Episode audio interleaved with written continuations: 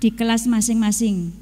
Untuk kelas orang Kristen baru jam 8 di kantor gereja. Yang kedua, pelayanan WBI GBI Candi akan diadakan pada hari Minggu 23 April 2023 dalam ibadah pagi, dua dan ibadah sore. Semua petugas ibadah akan dilayani oleh kaum wanita dalam rangka emansipasi wanita atau Hari Kartini. Sehubungan dengan acara ini menghimbau semua ibu-ibu kaum wanita memakai baju kebaya klasik atau modern dan bawahan rok batik atau jarik dan kaum bapak dihimbau untuk kaum bapak atau kaum pria ya dihimbau untuk memakai baju batik.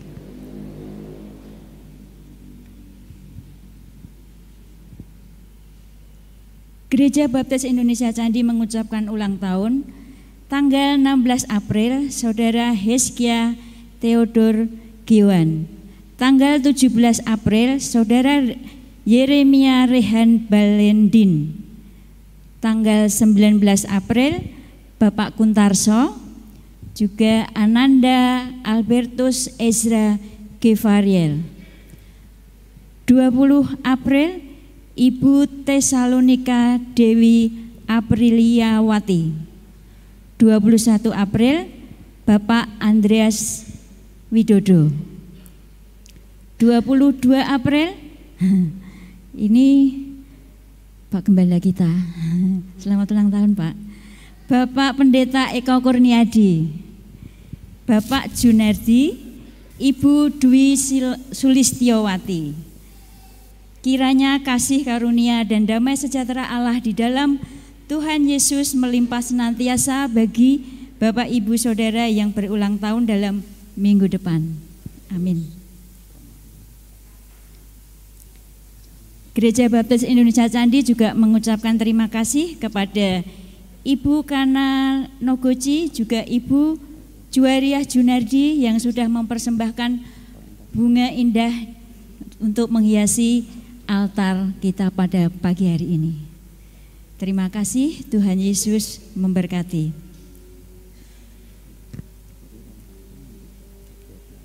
Kami juga menyambut Bapak dan Ibu Bowo ini adalah uh, tamu kita yang berdomisili di Jalan Mendut 1 nomor 19.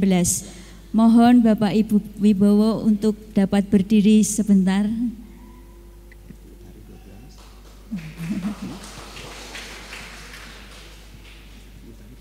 Terima kasih, selamat beribadah. Kami bersuka cita atas kehadiran Bapak Ibu Bowo Silahkan datang kembali, Tuhan Yesus memberkati. Mungkin ada di antara kita, Bapak, Ibu, Saudara, baru pertama kali hadir di Gereja Baptis Indonesia Candi, bisa memperkenalkan diri. Terima kasih, kiranya semuanya adalah jemaat Gereja Baptis Indonesia Candi yang setia.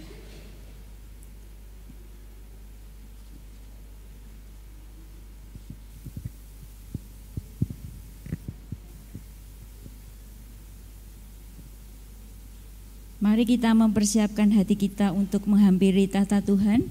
Saya mengundang jemaat untuk berdiri. Saya beri kesempatan bagi Bapak Ibu Saudara untuk mengambil saat teduh. Sementara Bapak Ibu Saudara berdoa dan mengucap syukur, saya akan membacakan firman Tuhan yang diambil dari Wahyu 5 ayat 11 dan 12.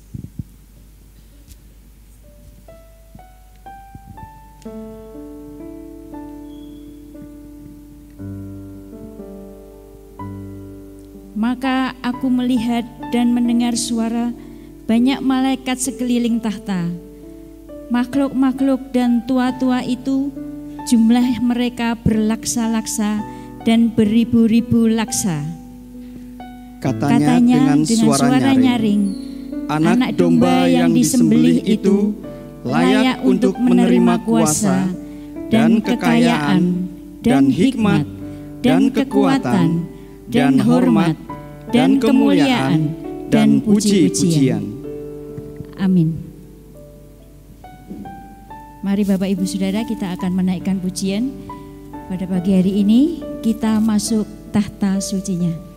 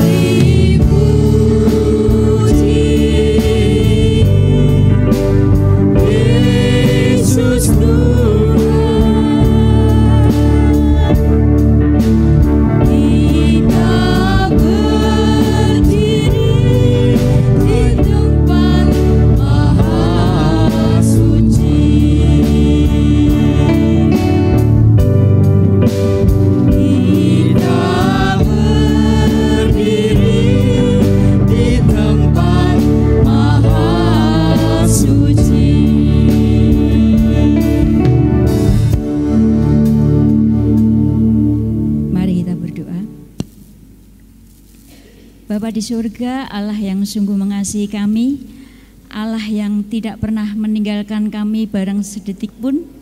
Kami sungguh bersyukur pada pagi hari ini Bapa, oleh karena kasih dan kemurahan-Mu yang Engkau berikan kepada kami semua, hingga pada pagi hari ini kami dapat berada di tempat ini untuk beribadah, memuji, menyembah, dan memuliakan namamu.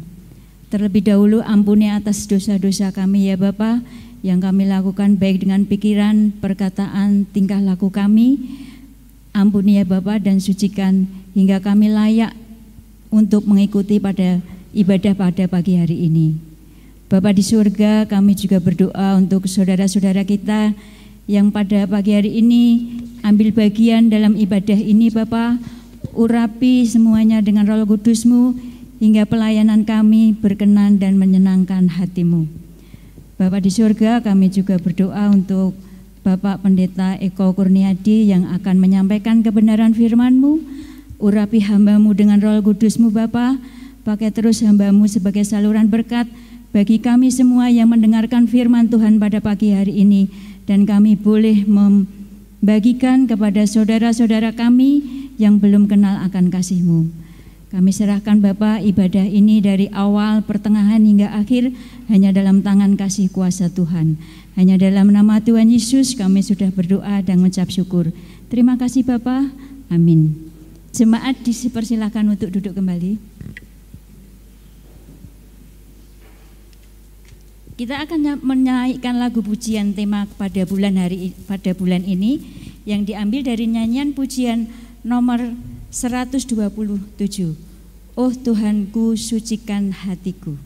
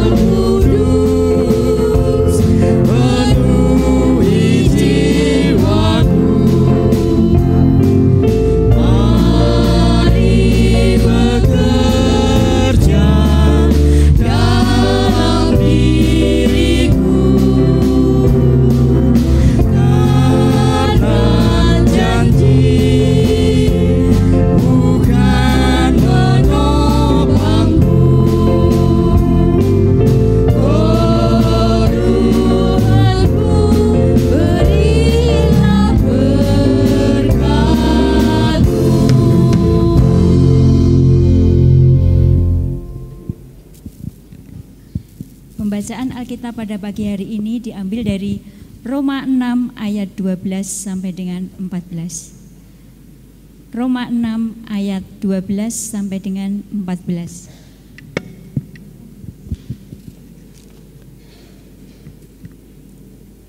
Saya dan Singer akan membantu untuk membacakannya.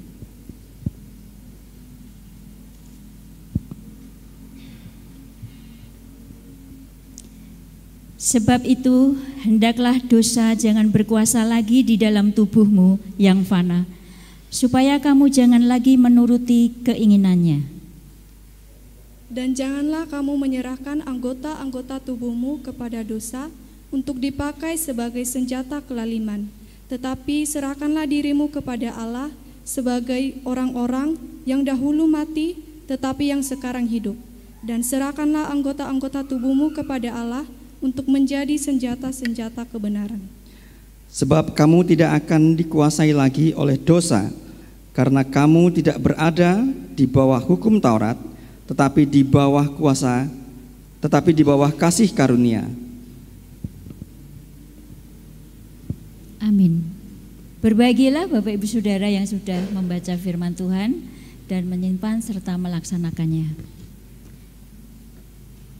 Sebelum kita memberikan persembahan serta perpuluhan, mari kita akan menaikkan pujian dalam nyanyian pujian nomor 108. Yesus penebus umat manusia.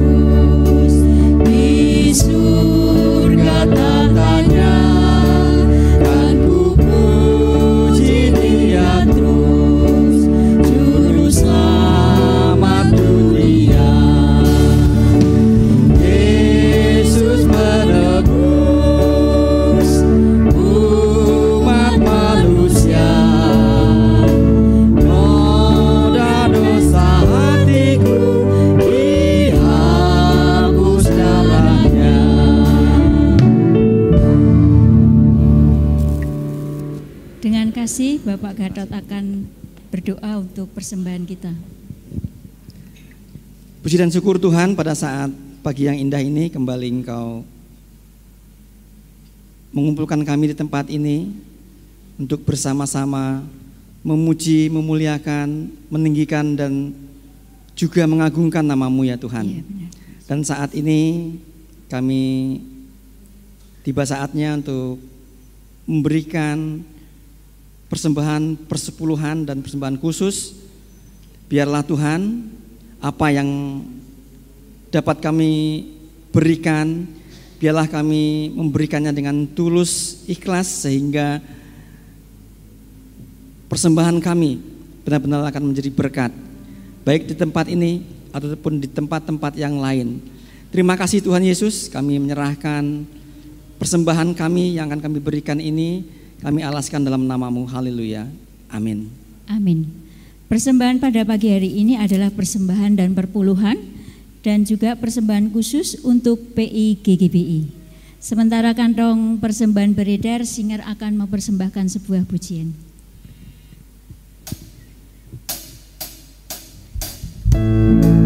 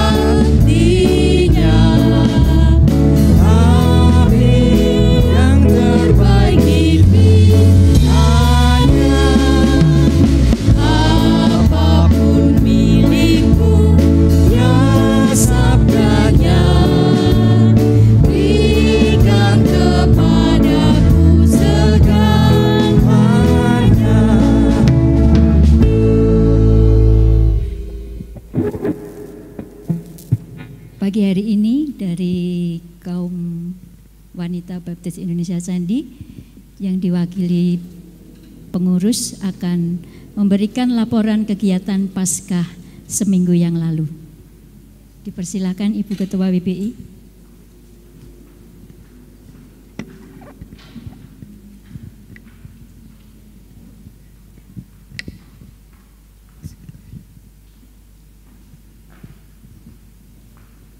Salam Bapak Ibu Saudara dikasih Tuhan.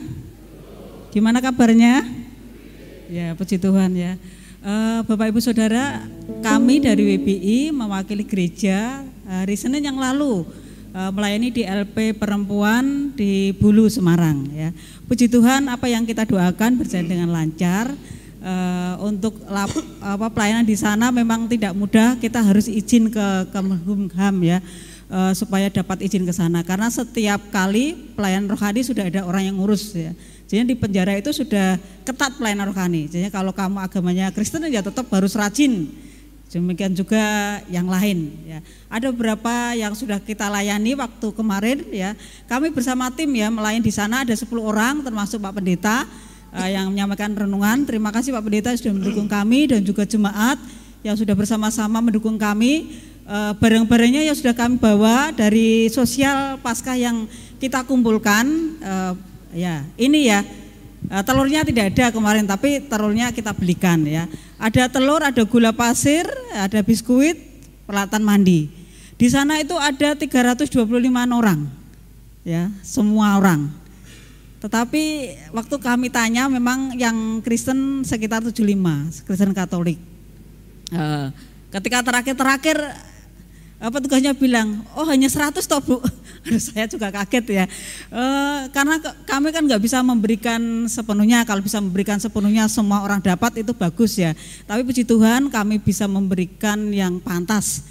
Ada dari kumpulan yang kita kumpulkan kemarin dari sosial, dari sabun dan lain sebagainya. Memang yang mencapai 100 itu sabun, sabun mandi. Tapi yang lain jauh tapi kami berusaha dari WBI bisa mencapai minimal 100 ya. Yang tidak 100 hanya pembalut 75, terus sabu ringso itu uh, yang 5 ribuan hanya 83. Ya, yang lain 100 uh, eh, mencapainya. Tapi yang gula pasir kita tambahi uh, ada 10 kilo ya. Puji Tuhan e, kalau kita boleh memberikan yang pantas untuk mereka, memang kami harus persiapan ya kalau kita melayani ternyata ada banyak orang yang ada dan kami berdoa supaya kami juga melayani orang-orang yang di penjara. Ternyata e, mengesankan sekali pelayanan kami di sana.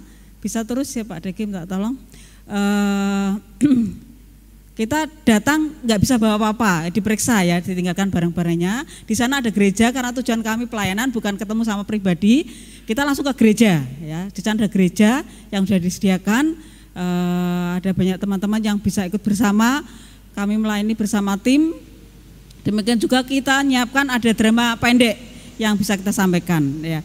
Uh, dan juga ada teman-teman di sana itu ternyata luar biasa. Mereka menggunakan waktu dengan selain ada tugas-tugas dari LP, mereka juga berlatih untuk menyanyi ya sehingga ada juga di antara teman-teman di sana ini ya, teman-teman di sana ini memang ini tidak dikonsumsi untuk umum ya, hanya sebentar saja eh, ada seorang yang harusnya hukuman mati tetapi dapat grasi ya dari presiden eh, bulan Juni kalau nggak salah ya akan keluar ya akan keluar dari LP. Puji dan mereka uh, uh, ibu ini mengarang lagu dan dinyanyikan saat kita bersekutu bersama. Tuhan dan juga ada banyak kasus yang ada ya. Kita tim melayani bersama setelah selesai khotbah, kita ada ice breaking dan juga doa bersama. Ya, doa bersama uh, juga melihat dan merasakan uh, curhatan mereka dan mendoakan mereka. Ya. Uh, ternyata kita juga nggak disangka-sangka ketemu dengan orang yang di antara kita kenal ya bahkan muridnya ya muridnya. Dan kita bisa punya beban untuk mendoakan mereka orang-orang di sana memang bukan karena salah mereka saja ya tapi karena sistem juga. Mungkin karena sistem kantor akhirnya dia yang kena ya harus masuk ya. E, tidak banyak yang kita ketahui karena waktunya pendek satu jam setengah. Dan paling tidak saya dan teman-teman bisa melihat ternyata seperti ini di LP itu ya. E, mereka sampai bertahun-tahun ke sana di sana dihukum tidak ada orang yang nengok sama sekali Ya saya semangat ya Bu ya, hanya bilang begitu dan kita mendoakan. Dan mereka juga bersyukur bisa didoakan. Karena selama ini kalau mereka pelayanan ada pelayanan dari tim rohani itu hanya ibadah saja sudah selesai ya. Tapi kita ada bisa bersosialisasi bersama-sama mendoakan dan bisa uh, untuk berdoa bersama ya sama mereka.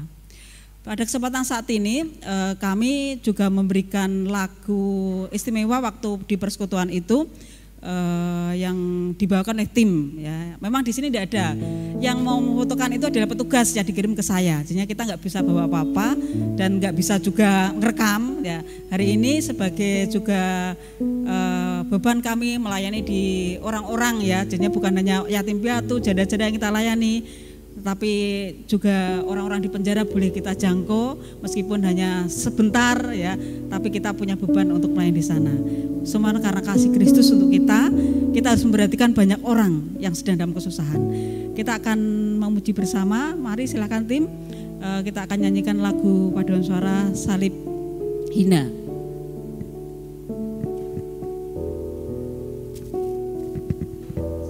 Sekali lagi saya ucapkan terima kasih kepada Bapak Ibu Saudara, Bapak Pendeta Eko, Pantia Perancang dan juga semua jemaat yang sudah mendukung kami mewakili untuk pelayanan di LP. Tuhan memberkati kita semua.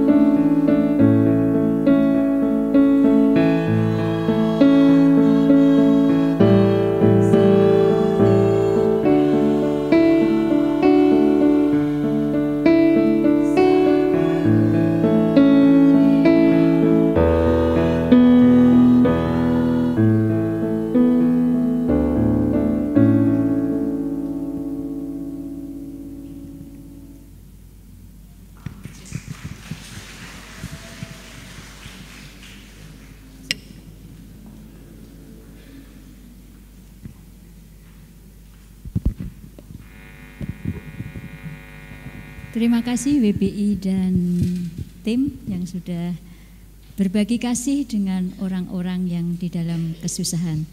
Terima kasih pelayanannya, Tuhan Yesus memberkati. Mari sebelum kita mendengarkan firman Tuhan yang akan disampaikan Bapak Pendeta Eko Kurniadi, kita akan menaikkan pujian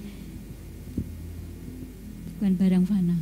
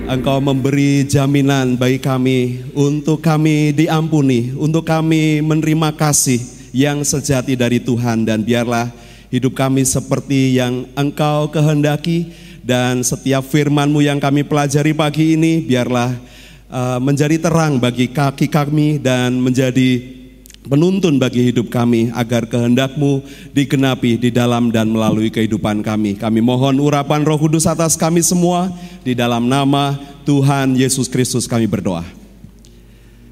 Amin. Silakan duduk kembali saudara-saudara.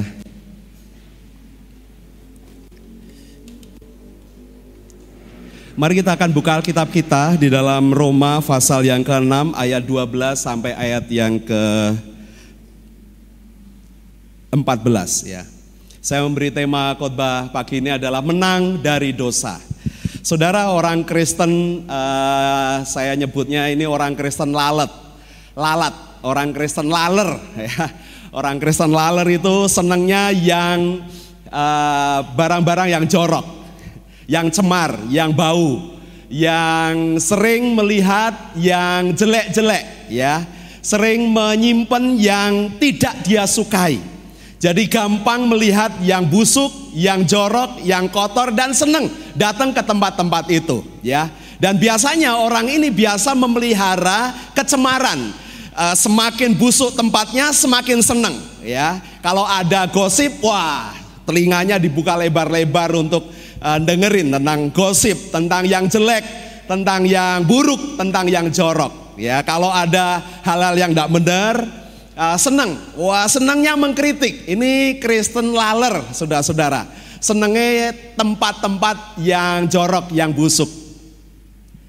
Ya, kalau datang, ush, ketemu kue meneh, bosen. Nah begitu. Itu Kristen laler, saudara-saudara. Kalau ada suatu yang jalannya tidak bagus, tidak kita senengi, nah itu interest, interestnya di situ. Ini orang-orang Kristen laler dan biasanya itu mereka tinggal di tempat-tempat yang jorok, yang busuk dan senang menyimpan yang cemar. Kebiasaan-kebiasaan yang tidak baik biasa dipelihara. Pikiran-pikiran yang kotor, yang jorok biasa disimpan. Dan saudara-saudara ini yang saya sebut Kristen laler ini kayak begini. Nah Alkitab memberitahukan pada kita saudara dalam ayat yang ke-12 dikatakan jangan lagi menuruti keinginanmu. Jangan lagi menuruti dosa dan jangan mau dikuasai oleh dosa. Saudara Alkitab memberitahukan pada kita dan kita sudah memperingatinya bahwa kita sudah mati bersama dengan Kristus, kita dibangkitkan bersama dengan Dia, kita hidup dalam kehidupan yang baru. Jadi jangan tinggal di tempat-tempat area yang cemar. Kebiasaan-kebiasaanmu yang buruk, saudara-saudara, jangan menjadi habit, tinggalkan itu. Jangan mau dikuasai oleh dosa. Ayat yang ke-12 mengatakan demikian saudara-saudara. Sebab itu hendaklah dosa jangan berkuasa lagi di dalam tubuhmu yang fana. Memang kita punya karakteristik uh, natur sebagai manusia yang lemah. Pikirannya gampang yang kotor, yang jelek ya. Kalau misalnya melihat wah Pak Pendeta khotbah khotbah lemes. Wah, kalau udah nyimpen itu khotbah lemes. Nanti kalau lagi keras, khotbah keras. Pas lama, khotbah lama. Pas pendek, singkat, cepat, khotbah kok cepet. Kalau orang teman-temannya datang, kalau terlambat, iki mesti tekone telat. Tapi kalau datang duluan, teko disik-disik, emang nek wis teko kebaktiannya dimulai. Selalu ya, ada area-area yang lemah, yang jahat, yang jelek dan biasa tinggal di tempat-tempat kayak begitu, Saudara-saudara. Di keluarga kita, ya. Di keluarga kita itu seperti salah satunya tempat sampah. Tempat yang kotor, yang jelek. Tapi kita seneng toh. Senengnya mulai, ya toh. Mulai pergi dari mana-mana kangen omah. Mulai Padahal di sana yo ora ono sepe. Ora resik omahe. Kan begitu ya. Tapi seneng pulang di sana. Kalau rumahnya bagus, bersih, yo ya ono wong ora betah tinggal di rumahnya. Lah ngopo? Oke, anu Pak, bising, ibu cerewet. Nah, gitu sudah-sudah. Serba salah ya. Karena orang lebih memberikan dirinya untuk dikuasai habit, kebiasaan di tempat-tempat yang jelek. Jadi Alkitab memperingatkan pada kita, jangan lagi mau dikuasai oleh dosa. Saudara di dunia ini kita tinggal di tempat yang fana, banyak kelemahan, banyak dosa, ada kecemaran, ada hal yang kotor, ada kejahatan. Tapi Alkitab memperingatkan pada kita bahwa kita ini sudah mati bersama dengan Kristus dan itu artinya kita juga akan bangkit bersama dengan dia. Sudah bisa lihat ayat yang keempat, saudara-saudara. Pasal 6 ayat yang keempat. Dengan demikian kita telah dikuburkan bersama-sama dengan dia oleh baptisan dalam kematian supaya sama seperti Kristus telah dibangkitkan dari antara orang mati oleh kemuliaan Bapa demikian juga kita akan hidup dalam hidup yang baru. Kemudian ayat yang kelima, sebab jika kita telah menjadi satu dengan apa yang sama dengan kematiannya, kita juga akan menjadi satu dengan apa yang sama dengan kebangkitannya.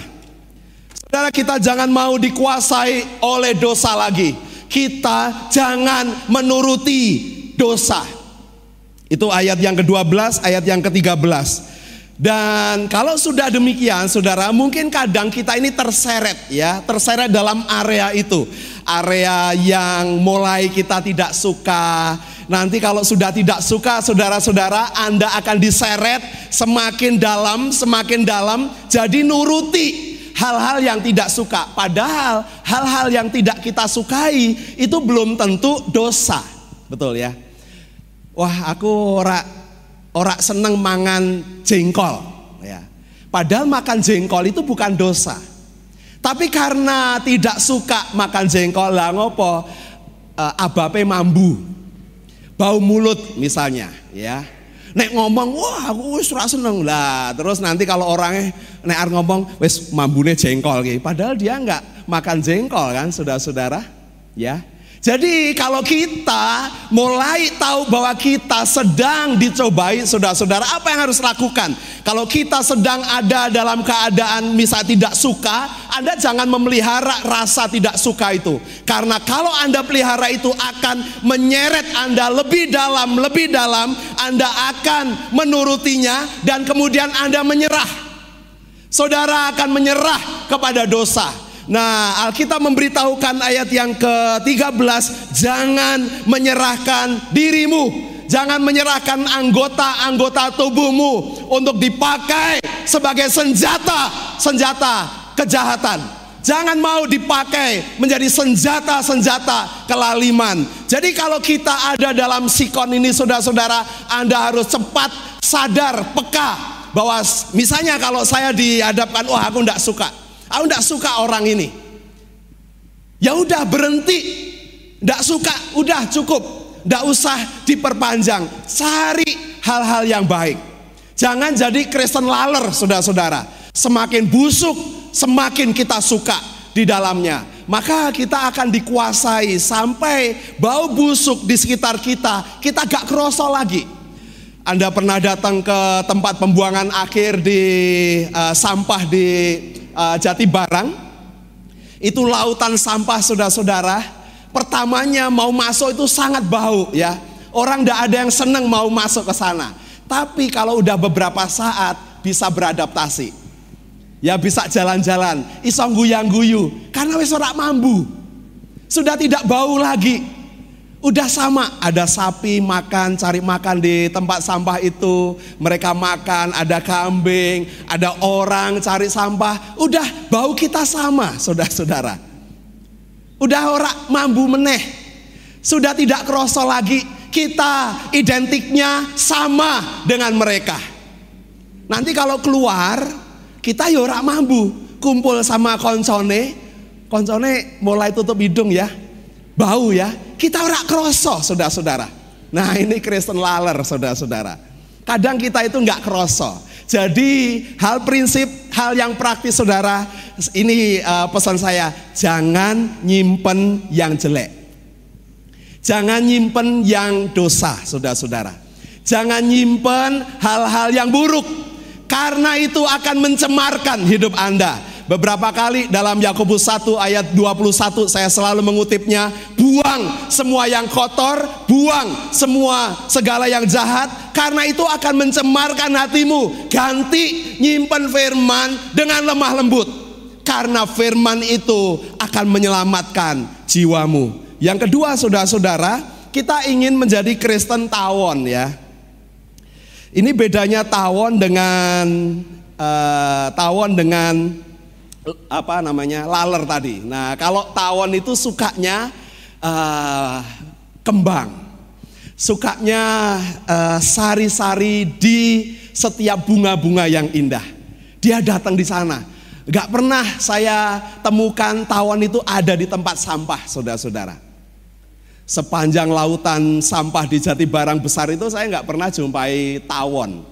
Tapi kalau tawon, lebah ini ada di tempat-tempat di tempat yang bersih, tempat yang disayang, yaitu bunga yang dipelihara setiap hari, yang kehadiran bunga ditunggu-tunggu setiap kalinya, setiap dia nyiramin uh, sebuah uh, pohon kembang bunga, dia menanti-nantikan bunganya. Sebelum bunga mekar, tawon tidak pernah datang, saudara-saudara. Tapi setelah ada bunga mekar, wah si pemilik senang. Tapi kemudian tawon kok pinter ya, penciumannya tajam. Dia lari ke tempat-tempat yang seperti itu. Dia cari sari-sari uh, makanan, dia mencarinya dan kemudian dia bawa pulang dan dia membuat pabrik madu, saudara-saudara. Ini luar biasa. Ini contoh sebagai Kristen tawon, saudara. Neng yo aja ngentupi koncone ya. ya dicari karena ilustrasi itu kan susah untuk cari yang jelek. Nah itu kayak itu kalau nek ngentupin wah itu berarti Kristen laler ijian ya. Tawon, tawon tapi senenge koyok laler. senenge ngentupan ya, ngentupi koncone. Nah, Saudara kita uh, perlu belajar uh, dari Kristen tawon ini. Mari yang kedua lihat dalam ayat yang ke-13 katakan sekarang serahkan anggota-anggota tubuhmu kepada Tuhan. Serahkan anggota tubuhmu untuk dipakai menjadi senjata-senjata kebenaran. Saudara Alkitab memberitahukan dalam ilustrasi dan penerapan yang praktis, saya merasa Paulus ini seorang yang luar biasa saudara-saudara. Dia bukan saja seorang teolog yang berpendidikan tinggi, bukan saja orang yang pandai luar biasa, dia seorang muda tetapi diberi pangkat jabatan yang sangat tinggi dan kemudian dirampas, dirampok, ditangkap oleh Tuhan. Dia ditangkap oleh Tuhan, dia tidak bisa ke mana-mana, dia bertobat dan Tuhan pakai karunia-Nya luar biasa. Dan dia menyerahkan semua anggota tubuhnya untuk dipakai sebagai senjata senjata kebenaran. Saudara kalau melihat kesaksian Paulus hidupnya itu luar biasa jahat. Sejak muda, sejak muda dia jahat saudara-saudara. Kalau Anda memperhatikan beberapa teks tentang sejarahnya, Paulus dia menangkap dan mengesah setiap orang-orang percaya bahkan sampai ke Damsik, dia kejar mereka. Orang-orang percaya Tuhan, tetapi Kristus sudah menangkapnya. Dan Kristus berkata kepadanya, Saulus, Saulus, mengapa engkau menganiaya aku? Saudara, bukankah ini yang Paulus inginkan kepada kita, supaya kita menyerahkan anggota-anggota tubuh kita kepada Tuhan untuk dipakai menjadi senjata-senjata kebenaran. Saya tahu, saya menyadari secara normal, secara wajar kita ini orang yang susah untuk bisa hidup benar terus ya. Saya juga, kita belajar, kita semua belajar untuk hidup benar terus di dalam Tuhan. Tetapi Alkitab memberitahu kita ini kalau berusaha saudara-saudara, waktu kita gagal ada kasih karunia. Tuhan melawat kita, Tuhan mengampuni kita, tangannya tidak kurang panjang untuk menolong kita Asal kita mau pegang tangannya, serahkan anggota-anggota tubuhmu kepada Tuhan untuk dipakai sebagai senjata kebenaran. Kadang mulut kita seperti entup ya. Ngentup sana, ngentup sini. Mulut kita sering melukai hati orang sana, orang yang sini. Sementara yang mendengar juga tidak mau belajar untuk menerima tadi. Oh ya enggak apa-apa, saya enggak enggak senang dengan komennya. Udah berhenti di situ aja. Jangan terseret, terseret lebih dalam, terseret lebih dalam. Saudara, sementara dua pihak orang yang biasa ngentup, ngomongnya enggak tepat, ngomongnya enggak benar, harus menyerahkan itu kepada Tuhan supaya dipakai menjadi senjata senjata kebenaran. Sementara yang dengar itu juga belajar saudara-saudara selektif filter yang baik supaya jangan mendengarkan yang buruk. Jangan disimpan di dalam hatinya. Jadi kedua-duanya itu perlu belajar ya. Jangan selalu menuntut kepada orang untuk baik Alkitab memberitahukan, saya tahu Anda pasti menuntut saya pendeta harus baik. Orang-orang yang tidak kenal Tuhan selalu menuntut kepada orang-orang Kristen harus baik. Tetapi itu hal yang istimewa saudara-saudara. Kalau Anda dituntut lebih baik atau menjadi baik karena Anda orang yang baik. Orang yang baik akan dituntut untuk baik. Perspektif orang yang baik kepada orang yang baik, dia selalu menuntut yang baik.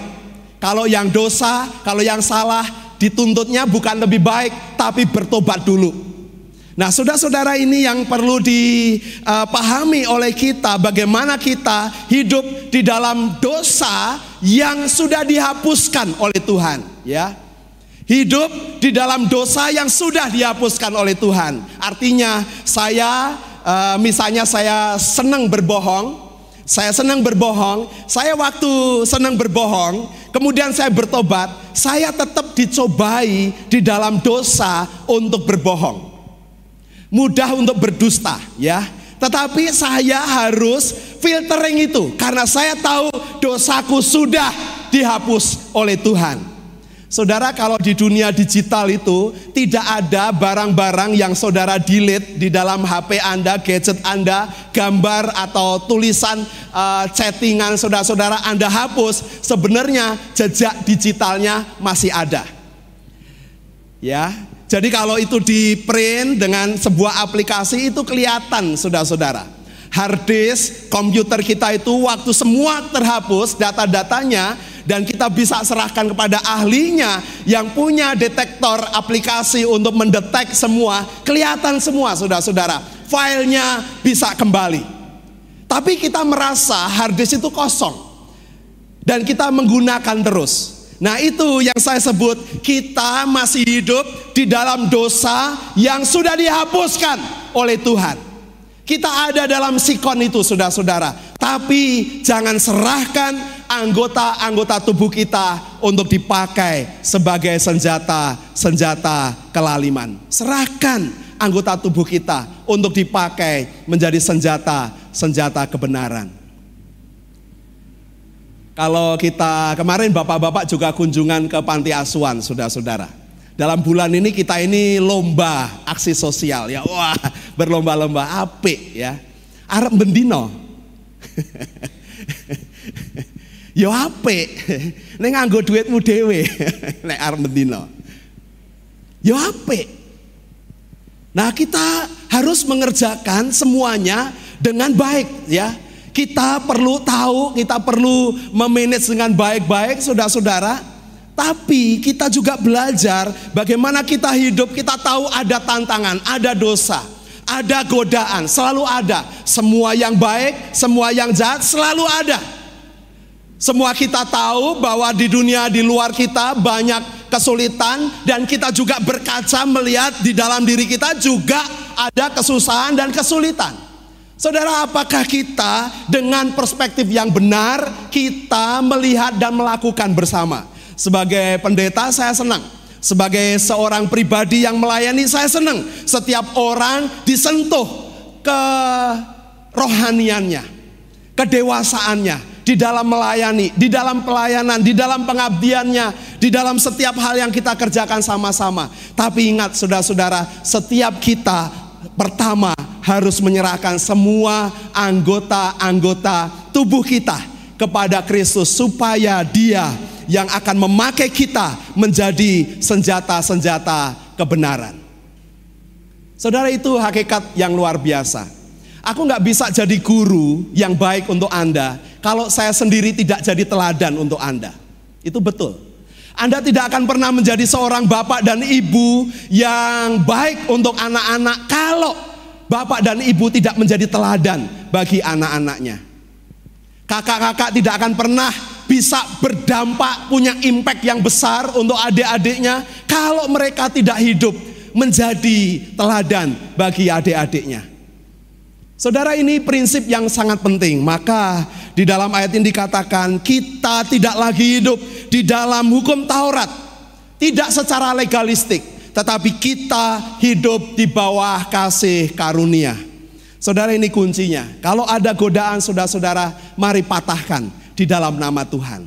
Stop seperti iklan sebuah partai itu ya untuk cobaan korupsi, katakan tidak. Lah buktinya korup pak, tetap korup pak, tetap korupsi mereka. Saudara kita waktu ada tantangan, waktu ada hambatan, waktu ada godaan, katakan tidak, patahkan dengan firman. Saudara-saudara itu yang harus terjadi ya dalam kehidupan kita, dalam semua aspek kita. Mari belajar serahkan serahkan setiap anggota-anggota tubuh kita yang lemah, yang uh, sulit, yang susah, yang sukar, yang sensitif, yang gampang marah, yang gampang bohong, gampang mencuri, ingin dimuliakan, ingin dipuji, semua yang kotor, semua yang cemar, semua yang jahat, singkirkan itu. Jangan sampai kita diseret di dalam jalan-jalan itu dan kita akan memakai semua serahkan semua anggota-anggota tubuh kita untuk dipakai menjadi senjata-senjata kebenaran. Amin. Mari kita berdoa.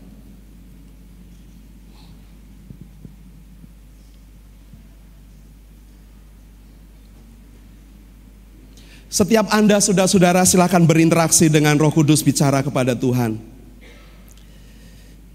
Kenali area-area hidup kita yang lemah, yang cemar. Atau kalau kita suka kepada hal-hal yang cemar, kita lebih memperhatikan kekhawatiran, kita lebih fokus kepada ketakutan, kita lebih fokus kepada hal-hal yang jahat, hal-hal yang tidak baik.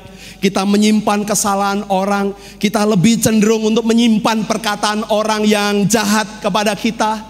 Kita menganggap perkataan orang, kita salah paham dengan perkataan orang, saudara-saudara serahkan semua anggota-anggota tubuhmu kepada Tuhan. Supaya diubahkan menjadi senjata-senjata kebenaran. Ini waktu Anda saudara mungkin ada di antara saudara ada yang mau mengambil komitmen kami akan berdoa untuk Anda. Ada saya, ada pendeta Noguchi, ada diakon Eko. Silahkan saudara ini kesempatan bagi Anda. Serahkan hidup Anda untuk dipakai menjadi alatnya. Untuk dipakai menjadi senjata-senjata kebenaran.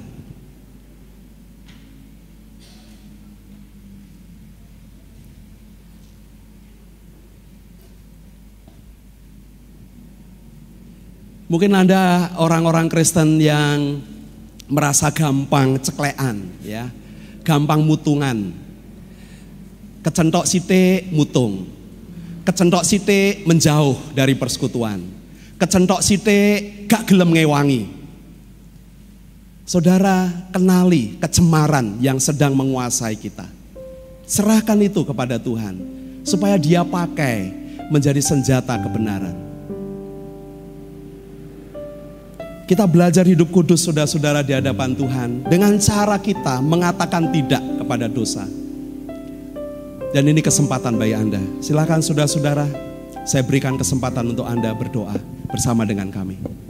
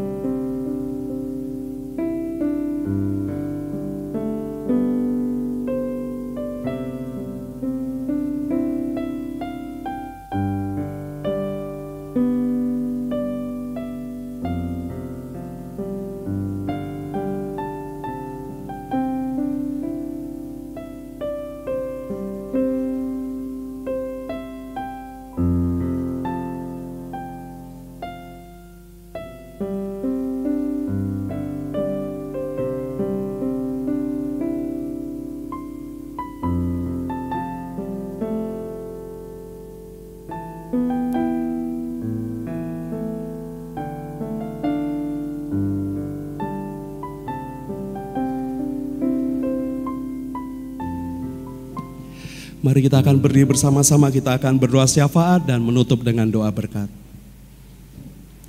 Bapa Surgawi kami bersyukur.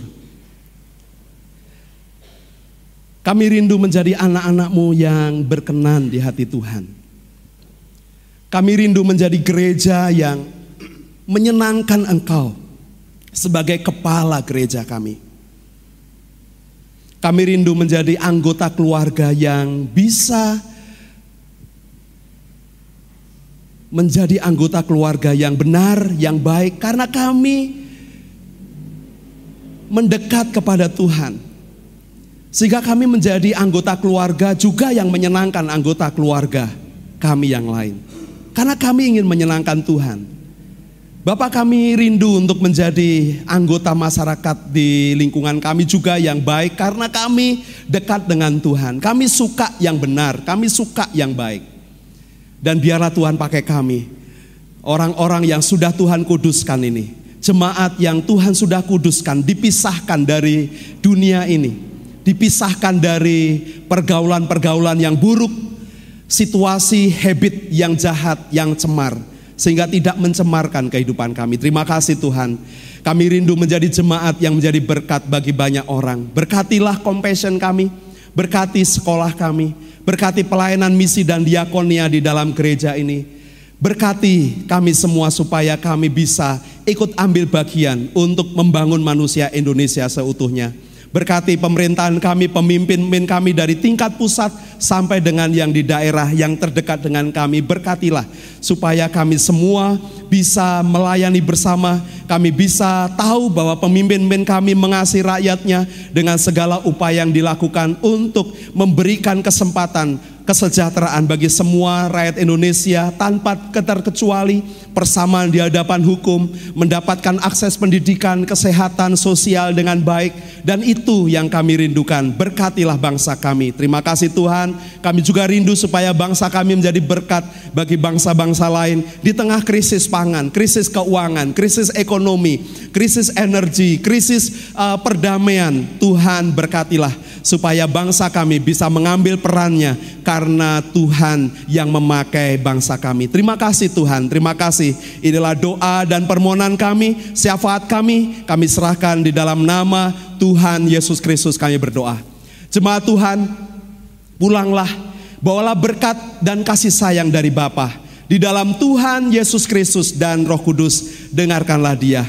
Maka dia akan memberitahukan jalan-jalannya kepadamu sehingga engkau diberkati. Diberkati dengan kasih dan sukacita kebajikan dan kemurahan Tuhan akan mengikutimu ke mana pun kau pergi. Engkau akan diberkati dengan kesehatan, perlindungan dari segala macam penyakit dan bahaya. Dia akan memberkatimu dengan anak-anak dan keturunanmu akan menjadi berkat bagi bangsa-bangsa. Dia akan memeliharakan kehidupanmu secara total, melimpahkan rezeki dengan murah hati dan setiap tangan-tanganmu yang bekerja diberikan keterampilan, keberhasilan dan keberuntungan dan saksikanlah pada orang lain apa yang sudah Bapamu perbuat dalam kehidupanmu sehingga orang melihat perbuatan Bapamu yang baik dan mereka juga menyembah Bapamu yang di sorga. Terima kasih Tuhan Yesus, inilah ibadah kami, korban syukur dan puji-pujian. Kami naikkan untuk Engkau saja, Yesus Kristus, Kepala gereja kami, dari sekarang sampai selama-lamanya. Haleluya. Amin.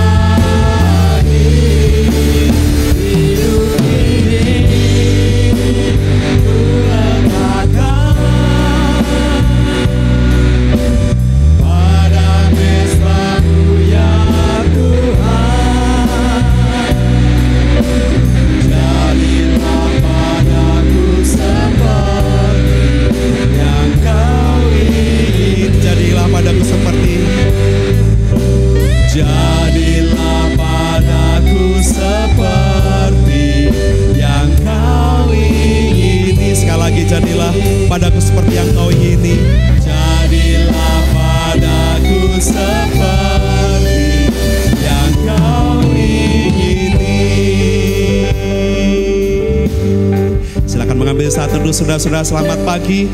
Kuduslah kamu sebab Allahmu kudus, Bapamu kudus. Tuhan Yesus memberkati.